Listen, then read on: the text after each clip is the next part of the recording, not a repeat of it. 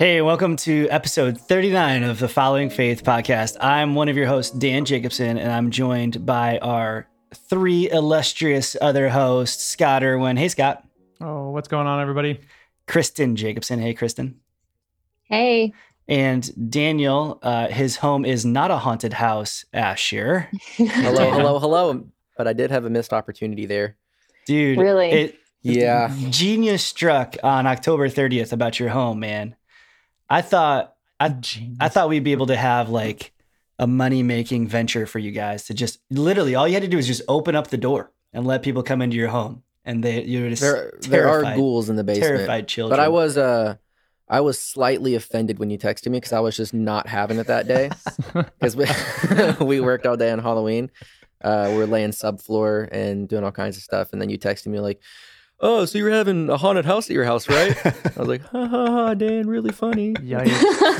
Yikes. I, I, think you just wrote back one word. I think you just said hilarious and it had a period after it. like whenever Daniel uses punctuation, I know it's like totally not the right moment. Yes. yes. it was great. It was great. Well, guys, uh, we're in the midst of a, uh, you know, it's after Halloween. We're in, we're, we're after uh, November 3rd. And, uh, it's a moment that we're in right now. We are in the lull. We're in the lull. Nobody knows who the president is. Uh, we're still waiting for ballots to be counted. We're not. I don't. Know if if Trump has his way, ballots might not get counted. Who even knows at this point?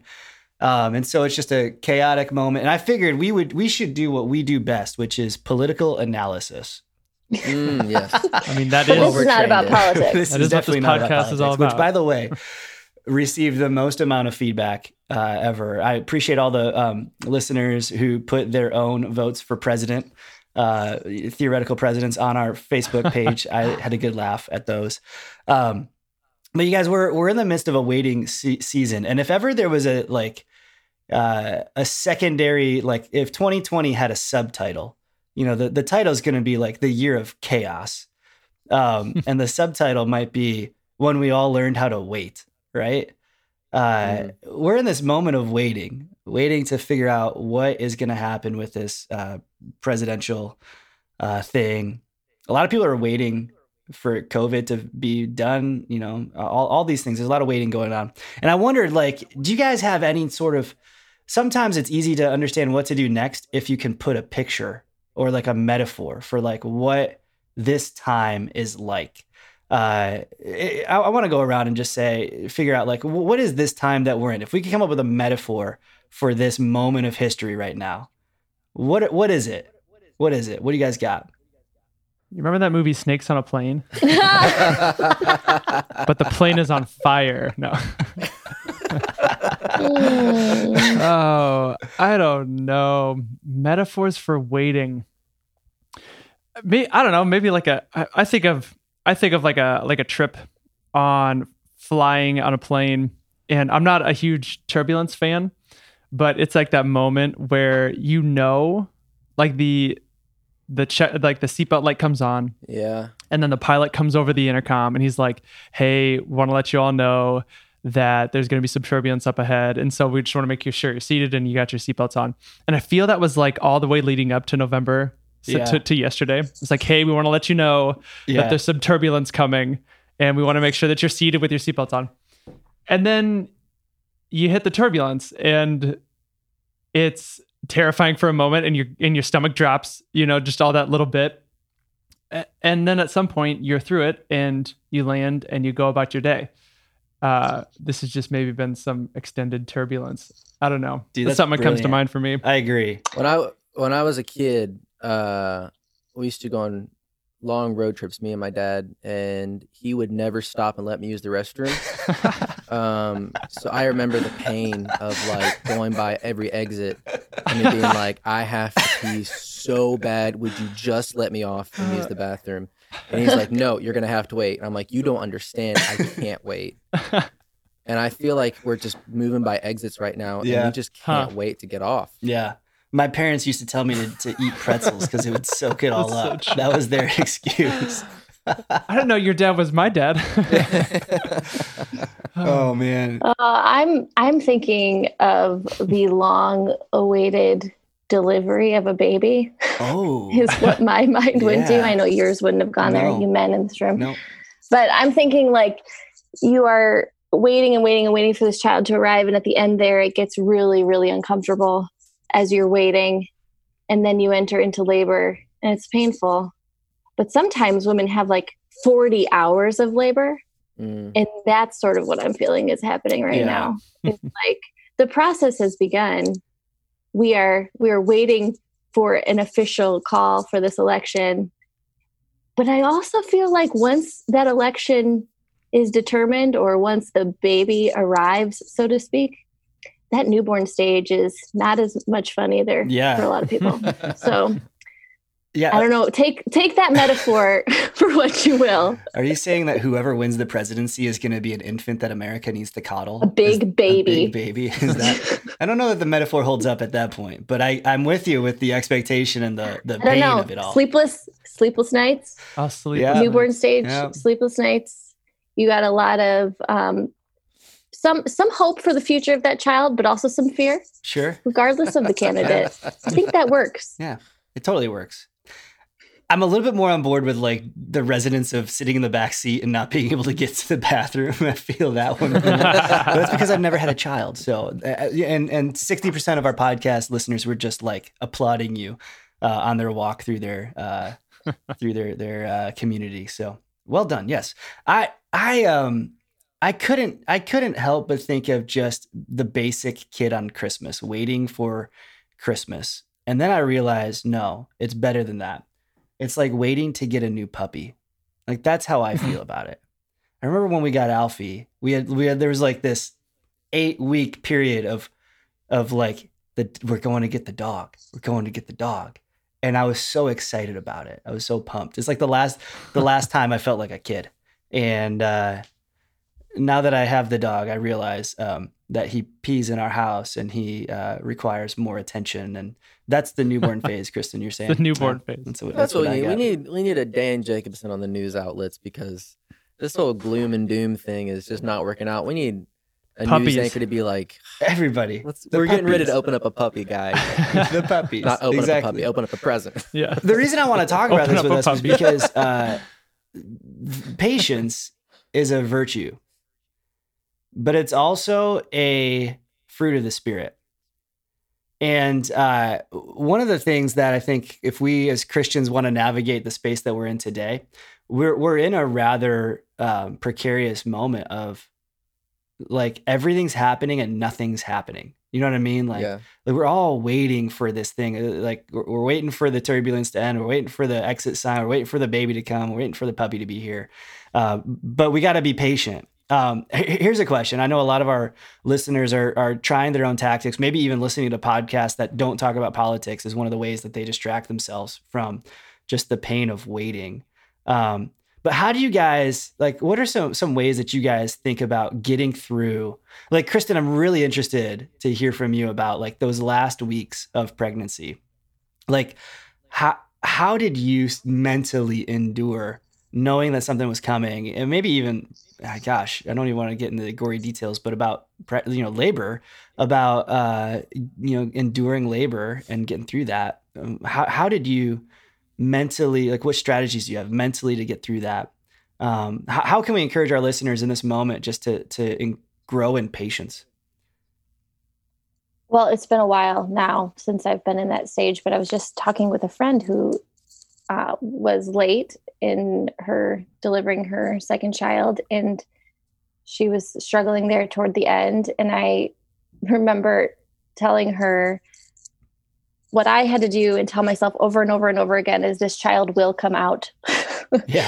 like there, there will not be a moment you know a month from now even two weeks from now where this child is still in me and i think there's um there's some of that with our present situation is that keeping a long view of seeing beyond even today or this week or this hour and, and looking beyond that and saying there will be a time very soon where a baby's here or the turbulence will end or we will know who is our president and having um, that perspective is helpful.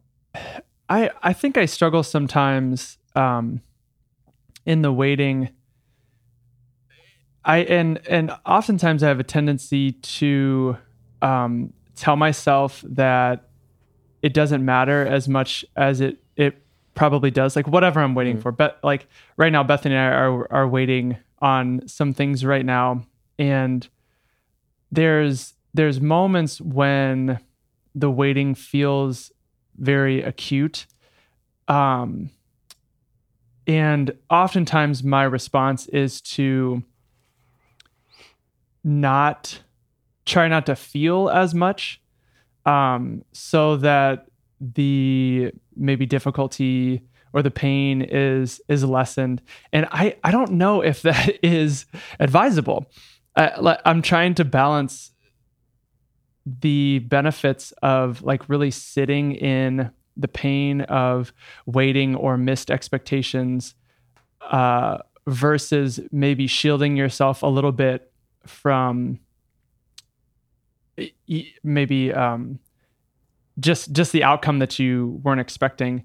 Um, so I, I don't know. I don't know if I have uh, advice on on how to wait well, but I that's maybe some some of my experience in in the midst of waiting. Do you guys do you guys have a similar thing? Do you guys like sit and feel, or do you tend to um, try to shield yourself a little bit?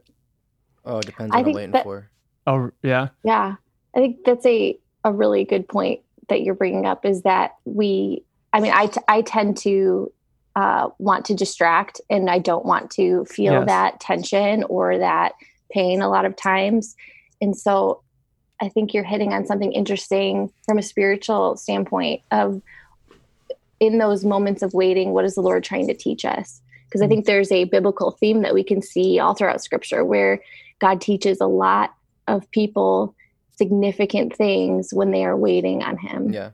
I, I think what you're saying, Scott, and what you just said, Kristen, about um, sometimes the thing that you want is a big thing, and yet you have to wait for it, and God teaches you a big lesson in the midst of your waiting for that big thing, the significance.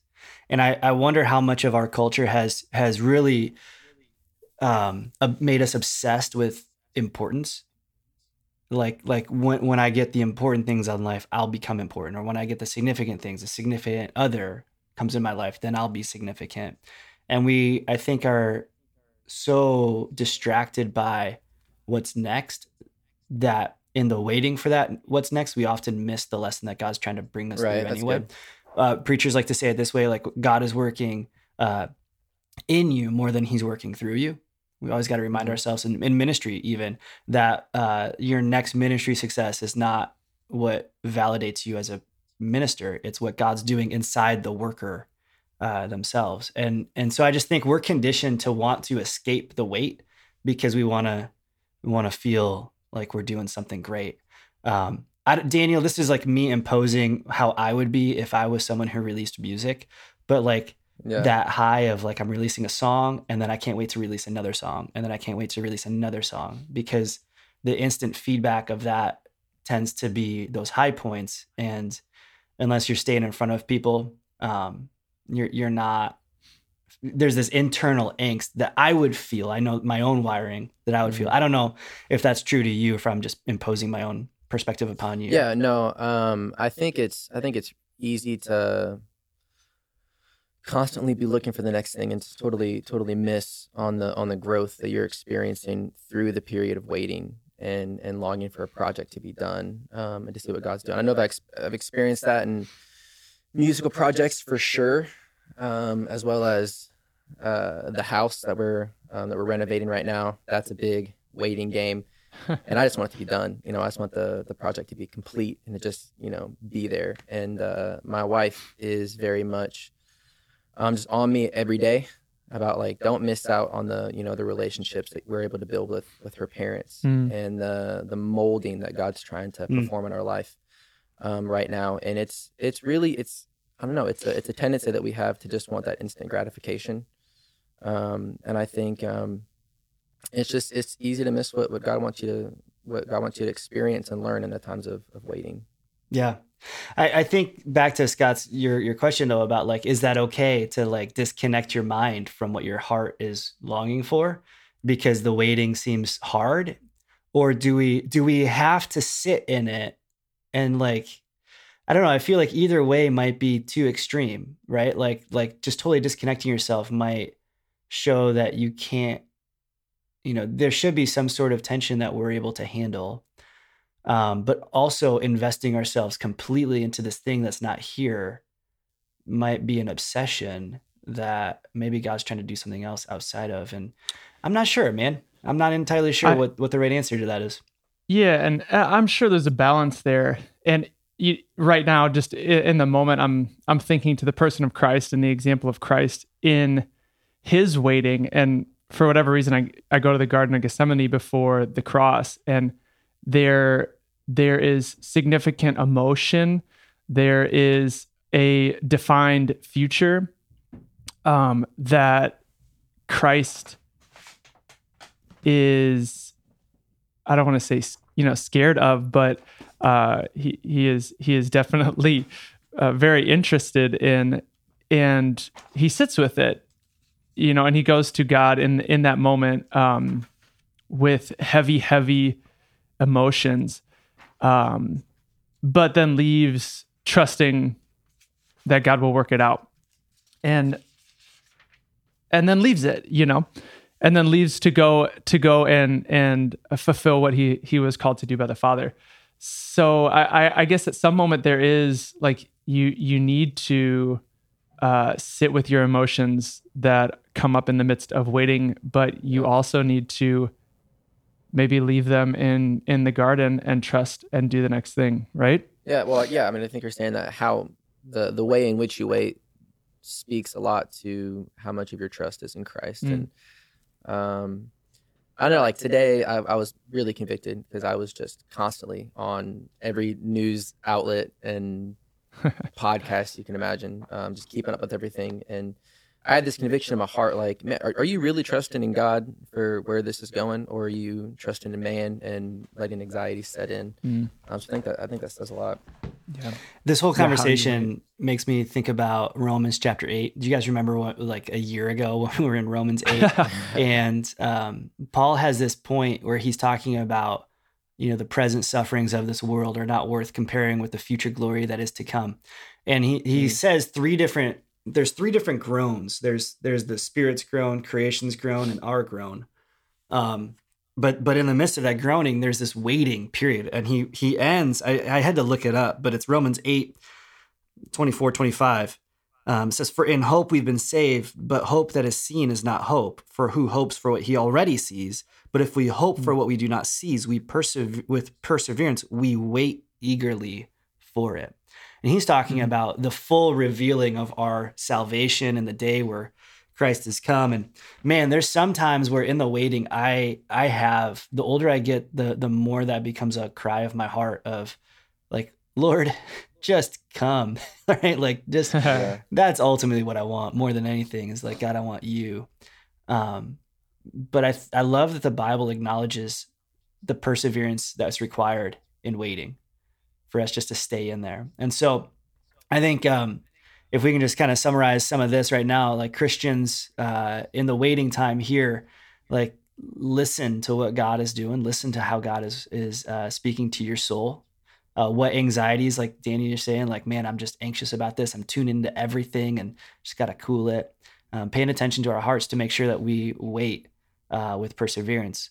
But I also think the, the the patient are those who have marks of the spirit, right? The, it's a fruit of the spirit is love, joy, peace, patience, patience.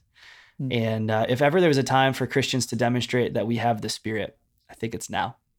Um, and so that would be that'd be a huge, huge thing for us. We'll see how it turns out, and uh, maybe in the future it'll become like the you know following uh, following Washington podcast. Uh, who- no, Kristen's giving me like a shake of the head, like that's out of our lane. Please, All right, I got no. you. I got you. This is not about politics. Not about politics. Following. Washington. Not about politics. Hey Scott, we uh, we got one more Yeah. question in the catechism uh, that's going to get us out of the Ten Commandments. So we got uh, Commandments nine and ten. You want to uh, walk us through it? Yep. So I'll read a question and answer for those of you following along on the New City Catechism app. We're on question 12. This question, last two commandments, what does God require in the ninth and the tenth commandments? The answer, ninth, that we do not lie or deceive, but speak the truth in love. Tenth, that we are content, not envying anyone or resenting what God has given them or us. So let's talk about lying and comparison. Man, cool topics to end on, and I think very uh, appropriate for today. Yikes. Yeah. So I, I I opened up my sermon at HP on Sunday talking about how uh our country has like has become sophisticated liars, right? Like we we call things like disinformation, which is Yeah. just a fancy way of saying lies, or fake news, which is literally what should just be called lies. Um, and I think when when when we read like do not uh, lie or deceive, right? Like your actions can be deceitful as well. You can play, um, you know, tricks on one another, but speak the truth in love. That's that's what it says. Speak the truth in love. Hmm. Um, it's also Ephesians four tells us to speak the truth in love, um, one to another. Um, I gotta be honest. I think the one of the greatest opportunities that that we have today, and and where this pushes my mind, is actually towards social media. Hmm. um, part of part of the allure of social media is it allows you to deceive easily uh, whether it's more flattering photos of your life that maybe deceive other people into thinking who you are or creating an image for yourself. I think a more sinister approach to that is saying like what does social media allow you to deceive yourself about yourself Hmm. right? Yeah. Like I've got all Yeah. these friends, I've got all this influence, I've got all these people who agree with me, or all these people that like what I what I just did, or my engagement, or this or that, or whatever. So many positive things about social media, but also I think at the core of it, we've got a, an easy tendency to be deceived on it. I think it's funny that you went to lying with social media because I definitely go to envy with social Yeah. media. Oh, interesting. interesting. like I think I think that like it's such a place where whether you're looking at people's Instagram, like the the vacations that they're taking, the way their house looks, their perfect family, like there's all of these opportunities for yes, those people to maybe present something that is less than true. Like we all have, you know, that the Instagram reality versus reality. But I think we are we are so easily caught up in the social media world to provide us a place where we are envying without realizing we're envying Mm. because the scroll and watching other people's lives um, fake or real whatever go b- before us causes us to wish that was us and and you know breed this discontentment in our own heart and um yeah so that when we're t- talking about lying and envy those my mind first went to the um comparison Yeah, but I think it's interesting how how you went how you went to line was uh was cool because I've never thought about it that way. That I mean, when you are posting, you are inevitably lying to yourself and lying to others in most cases. Like I would say, you know, ninety nine percent of people don't post what they actually look like in their actual habitat on their average days. They're posting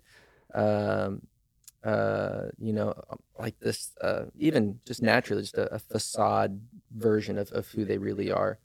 Um, And I think it starts out just really innocent, you know. And I, I, I know it convicted me um, just posting about music and stuff. And uh, it's weird how that like that line then leads to false comparison, which then leads to this envy. So like you're really envying not even the the true reality of somebody else. Like you're envying a lie Hmm. and it's re- that's, that's interesting.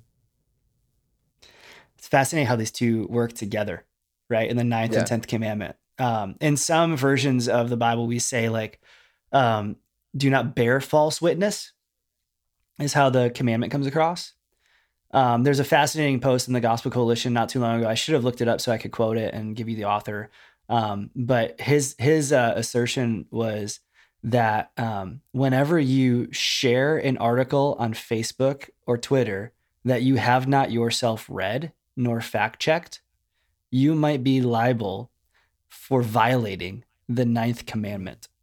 You Hmm. could be sinning by sharing something that is inherently untruthful. But how many people find an article that's got a great headline or or something that's the first paragraph is is something that they uh, want to you know get out there for for their cause or for whatever only to find out later that that has been debunked or something has been and they've been spreading uh, mistruths lies about it. Um, i thought that was a, an interesting an interesting argument as well uh, against how we act truthfully uh, online. So guys this conversation kind of makes me think about one other aspect of truth and trying to find the truth. And i hesitate to even wade into these waters of what could be controversial. Um, but there seems to be now more than ever with different governmental people trying to leak things to the American people or people just trying to fill in the gaps of what happens in the world with their own um, ideas or an imagination. It seems to be a proliferation these days of conspiracy theories. Uh, and I, I don't want to, I don't necessarily want to like name theories or like, you know, even go through, uh, uh, you know what what is a, a conspiracy but um because there have been many through the 20th century and whatnot but i think uh it's important for christians today to think about the ninth commandment as we think about this um even the catechism question of what's the ninth commandment saying. Um, for us as people not to not to buy into maybe theories that are not grounded in truth but are actually fabrications right? And um, I think for us as Christians, it's incumbent upon us to be able to examine what we know and ask hard questions about it and seek to find truth. That process has led some people to believe things that seem to run incredibly counter to reality. Maybe one of those conspiracies I could just, you know, hazard this that so, someone someone has said, you know, many people have said uh, that coronavirus is not real, right? That it's like this fabrication. Have you guys heard this? Like this this idea? Mhm. Yeah. Yeah. Uh, maybe you Yeah. even thought this, and I think that's where some conspiracies begin. Is like the under the underlying thought, like, is this real? Question, and I think it's important for us today because we live in a world that, um, like we've said already, truth in reporting is very hard to know and understand. Um, you know, we tend to also lie to ourselves about things. And for us to try and find truth in something is, is very difficult.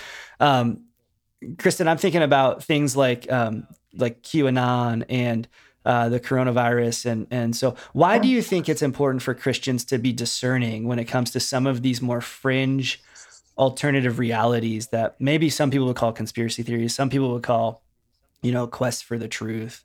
Um, why do you think we have to discern those? I think, our, well, maybe I'm not answering your question in this, but I, you know, I think you've talked about this before. Is that a, a reason that we're drawn to these things is because we are grasping for control. Um, We Mhm. want to have some explanation of of why these things are happening in our world, and when we don't um, exactly know how, we create these narratives that make sense in our own minds, and um, that's a really tempting thing, even if it's somewhat unbelievable. It allows us to have that explanation, and um, yeah, ultimately to to to have control over what's going on, or at least to be able to point to something for a reason that things are happening. And I don't know. I think that's a. I'm not sure that's what we're called to as believers. Like, in fact, I think as believers, we're called to give up our control, right? And to, to say that we Mm. trust the one who is in control. Mm. Um, Yeah. Even when it feels like there's chaos in our world or there are things that are happening that are evil and wrong, we we still have to instead of trying to make sense of it turn to a God who is sovereign and acknowledge that that He is the one that's in control. I recently heard a pastor say um, on a podcast talking about just church, um, like how to handle church these days. He was saying a lot of pastors are just putting their head in the sand, pretending like nothing's happening. And this isn't about conspiracies at all. But he said that's just dishonest with yourself. Um, the mm. best leaders are the ones who are going to um, acknowledge what's happening around them and deal in reality and not in their own like veiling themselves from truth. And he's, he made this yeah. point, and I think it might relate here. He said, Anytime I've ever chosen to deal with my life in reality, even though it might be uncomfortable or make me acknowledge something that's painful, it's gone better for me. Every time I've acknowledged the mm. toothache and gone to the dentist, they fixed it before it became a bigger problem. Anytime I've it, you know mm. acknowledged the thing that's wrong with my body and gone to the doctor, they've caught something before it could have been a worse thing. He said it's always better for us to deal with the unpleasant realities um, mm-hmm. and not just hide them in some sort of like brush off sort of way. And I wonder if and that's go go ahead, Scott. Well, I was just say that's that's like ninth commandment, speaking truth in love to yourself. To yourself. Like mm-hmm. let's let's speak truth in, in the reality to yourself. And I don't know if we want to get into this, but this Christian, what you said, it all it reminds me uh, back to the garden which uh, let's talk about like first conspiracy theory. Yeah. Oh yeah. Where uh, Satan spoke to Eve and fed disinformation, which uh, Eve right. bought into that God did not want what was good for her. Mm. Um, and it led to action and it led to uh, the fall of creation. So, yeah. Uh, you know, we have we have an actual enemy out there who is the king of lies mm. that does spread disinformation because not because he wants uh you know certain politics on uh, politician on on in the White House, but because he does not want the kingdom of God to be established. Yep. Right. Like that yep. is what we are at our core as Christians fighting against. We want to see the establishment of the kingdom of God. So how do you how do you discern then? How do you discern what information that you that you trust? Because I think right. Americans are uh, full of pride. Yeah. And we do not want to just be uh, a culture that drinks the Kool Aid and just accepts information that's given to us. Um, right. So, what, when, what are your recommendations for, uh, you know, um, trying to stay away from false information, but also trying to lead your family in, in truth, objective truth? I, I have two Bible verses that I think would be applicable here. The first is what Jesus said, you will know the truth and the truth shall set, shall set you free. I think when you acknowledge reality um, around you and and decide that however unpleasant it is and decide to confront it and walk through it, you actually have an mm-hmm. opportunity to put your faith in the Lord and help him and not help him, but have him help you walk through difficult things. That's the first thing. The second is I think everyone should be uh, uh, quick to listen slow to speak, slow to become angry. Um, I think what I've observed, and I'll just talk about the evangelical Christian context. And I, the Gospel Coalition wrote a couple of articles. I think they even had a podcast or two about QAnon specifically as a um, as a conspiracy theory that meddles and lies and as and needs to be confronted by discerning Christians. And we can link to those in the show notes. But I think what I watch Christians um, as we placate our culture, trying to point out all the evils of this world. I I personally wish more Christians would be um, it's not the quick to listen point that I think people who are susceptible to conspiracy theories fall in. It's it's the slow to speak point. Because I think when I've talked to anybody who's meddled in conspiracy theories that either goes to our campus or lives in an area, they've done an insane amount of listening and listened to um, everyone. I've I've actually whenever I talk to people who have some sort of alternative alternative explanation to reality, they have done their research more than I have. But the problem is they also want to just summarize all of that research and, and make these connections that don't necessarily actually logically connect to reality nor to the things that they heard themselves. And so they start spewing these things and saying these things.